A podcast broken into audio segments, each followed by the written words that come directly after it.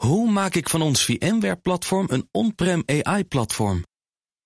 Lenklen, NVIDIA AI Enterprise Partner. Lenklen, betrokken expertise, gedreven innovaties. Tech Update. We gaan naar Conor Klerks, die zit hier aan tafel. Conor, goedemorgen. Goedemorgen, Bas. Facebook heeft Australië ontvriend, hè, zo kunnen we het beste zeggen. Ja, Ik, uh, ik, moet toch uh, bekennen dat ik er een beetje ja? qua focus een beetje naast zat de afgelopen tijd. Uh, Bas, ik zat vooral te kijken wat gaat Google nou doen. Ook omdat zij in eerste instantie dreigde weg te gaan.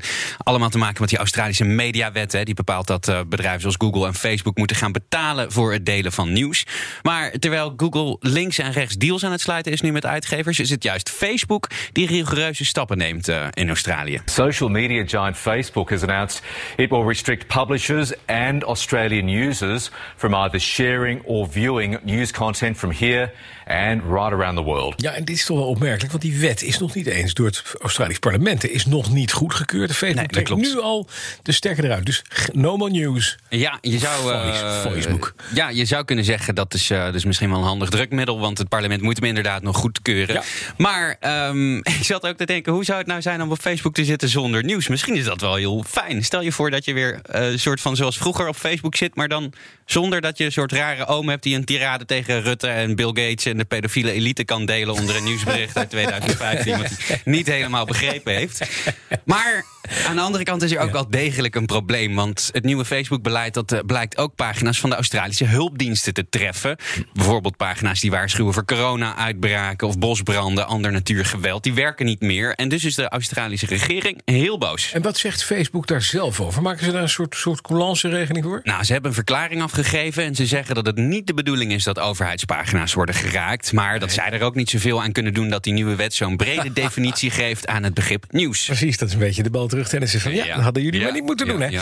Nou staat uh, Facebook er in Amerika ook niet al te best op, hè, begrijp ik? Nee, pittig verhaal in uh, de Financial Times vanmorgen. Een Facebook-medewerker die heeft gewaarschuwd dat Facebook het bereik van hun advertenties flink heeft overdreven. Dat blijkt uit een uh, vrijgegeven rechtbankdocument. sinds 2018 is Facebook in een grote class action rechtszaak verwikkeld over misleiding van adverteerders. Ja, nou, dit is wel een, een, verhaal, zeg. Ja, deze onthulling gaat ze denk ik ook niet helpen. Dat want, zeggen, ja. Er is een product manager uh, die over het bereik ging van advertenties. En die heeft binnen het bedrijf uh, zijn bazen gewaarschuwd dat die manier van berekenen niet klopte. Dat die uh, verbeterd moest worden. Oh. Maar uit interne mails die dus nu vrijgegeven zijn, blijkt dat er van hoger hand gewoon een streep doorgehaald is. Want ze zeiden: als wij ons bereik nauwkeuriger gaan meten. Ja. Ja, moeten dat we kost ons. Moeten dan we moeten de waarheid we, vertellen? Ja, moeten we waarheid vertellen. Dan krijgen we veel minder geld binnen. Dus dat gaan we mooi niet doen. Ja. En die product manager die zegt nu eigenlijk: ja, dit is omzet die wij nooit hadden mogen maken. Want het bereik is er helemaal niet. Ja. Dan is er een Reddit-gebruiker aangeklaagd in de GameStop-affaire. Ja, Roaring Kitty, uh, zo uh, heet hij op Reddit. Hij heeft ook een andere naam op Reddit, maar die kan ik beter niet hardop zeggen hier. Het is een van de meest uh, prominente Reddit-posters in de GameStop-saga. En dat was het verhaal waarbij kleine beleggers als een malle de koers van die gamewinkelketen omhoog gingen duwen. Onder andere om hedge funds te sarren die short zaten, maar ook gewoon voor de lol en ook om rijk te worden. En volgens The Verge is Roaring Kitty, die, zijn echte naam is Keith Patrick Gill, nu aangeklaagd voor marktmanipulatie. Ja, dan kon er op wachten dat er iemand een zaak zou aanspannen tegen een van de mannen die die koers heeft beïnvloed. Ja, inderdaad. Die zaak die is nu aangespannen door advocaten die hopen op een class action. Die hebben eerder ook een class action gewonnen tegen Apple, tegen Visa Mastercard en ook tegen Volkswagen. Dus het zijn wel specialisten. En die advocaten die stellen dat Gill zich voordeed als amateur, terwijl hij in werkelijkheid al zo'n tien jaar in de financiële wereld werkt voor een verzekeraar. Nou, dat is dom. En zij zeggen eigenlijk uh, dat hij zijn legioen volgers, zoals ze het noemen, uh, heeft ingezet om die koers omhoog te duwen. Al merkt The Verge fijntjes op dat hij maar zo'n 500 volgers heeft op YouTube en op uh, Twitter. Maar op Reddit was hij wel heel populair. En ja, als hij op tijd is uitgestapt, dan heeft hij in potentie daar ook wel heel veel geld aan kunnen verdienen. Vandaag mag hij ook trouwens tekst en uitleg gaan geven over zijn rol in de GameStop-bubbel aan het Amerikaanse congres. Zij vragen, ondervragen vandaag ook de CEO van Reddit en die van Robinhood. Want het Huis van Afgevaardigden is nou ook wel benieuwd of daar nou gesjoemeld is of niet. Ik blijf het voor je volgen. Morgen ongetwijfeld uh, meer nieuws hierover. Oké, okay, dan nog even een verhaal over wat we zo uitgebreid bespreken met Daphne Stam, onderzoek aan de TU Delft. Het landen van de Mars Perseverance, dat is die nieuwe landen van de NASA die vanavond hopelijk gaat landen heel huids op Mars. Ja, dit is toch wel weer heel Ik erg spannend. dit hè? spannend, ja, Het is absoluut. Echt, echt heel gaaf zo'n Marslanding. En uh, deze keer, um, al zal dat niet vanavond, maar veel later zijn als het allemaal lukt, kunnen we misschien voor het eerst horen hoe Mars klinkt. En ook hoe zo'n landing klinkt.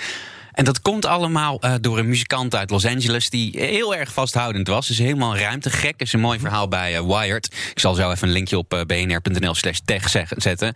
En die muzikant die bedacht, bedacht zich dat het eigenlijk wel heel erg gaaf zou zijn als er een microfoon mee kon met ja. zo'n Mars-missie. Hoor je wat er, hoor je wat er gebeurt? Is op Mars. ja, hij was hier natuurlijk eigenlijk al ja? mee bezig ten tijde van de Curiosity rover, de voorloper van Perseverance. Maar ja, het is NASA, dus die laten niet zomaar iemand binnen die, die een goed idee heeft. Dus oh ja, kom maar meedenken. En daarbij is natuurlijk een miljardenproject waarbij ieder gram, geloof ik, wat meegaat, uh, ongelooflijk belangrijk is. Dus dat gebeurt gewoon niet. Maar die muzikant die, uh, werd vriendjes met een uh, ingenieur van NASA.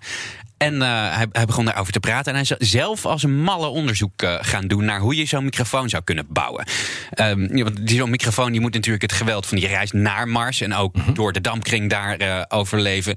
En ook de tech achter hoe je überhaupt geluid op moet nemen. Een microfoon in de ruimte die moet heel anders werken dan ja. eentje hier bijvoorbeeld. Je hebt weinig geluid, hè? De, de, de atmosfeer is niet, uh, niet fantastisch. Nee, dus, dus is ook op een heleboel plekken natuurlijk. De andere zuurstoffen en de andere de trillingen werken daar, geloof ik, ook anders. Maar wat is gaan doen, is gaan rekenen, onderzoeken, ontwerpen. En telkens heel veel mailen vooral. En whitepapers schrijven. En NASA blijven bestoken. En uiteindelijk is het gelukt. Er gaat deze keer dus een microfoon mee. Waar hij Gaaf. aan mee, mee, in elk geval aan het ja. concept heeft meegedacht. We gaan het mogelijk dus horen. Als alles goed gaat ja. en de harde schijf dus op den duur ooit nog een keer terugkomt op aarde. Dan kunnen we misschien wel horen hoe de Marslanding klinkt. En wat voor geluid er op Mars is. Dat is toch te gek? Misschien dat ze daar heel hard David Bowie draaien. Oh, dat zou mooi zijn. Space Oddity. zou mooi zijn, hè? Beetje Tom. Dankjewel. De BNR Tech Update wordt mede mogelijk gemaakt door Lenklen. Hoe maak ik van ons VMware-platform een on-prem AI-platform? Lenklen, NVIDIA AI Enterprise Partner. Lenklen, betrokken expertise, gedreven innovaties.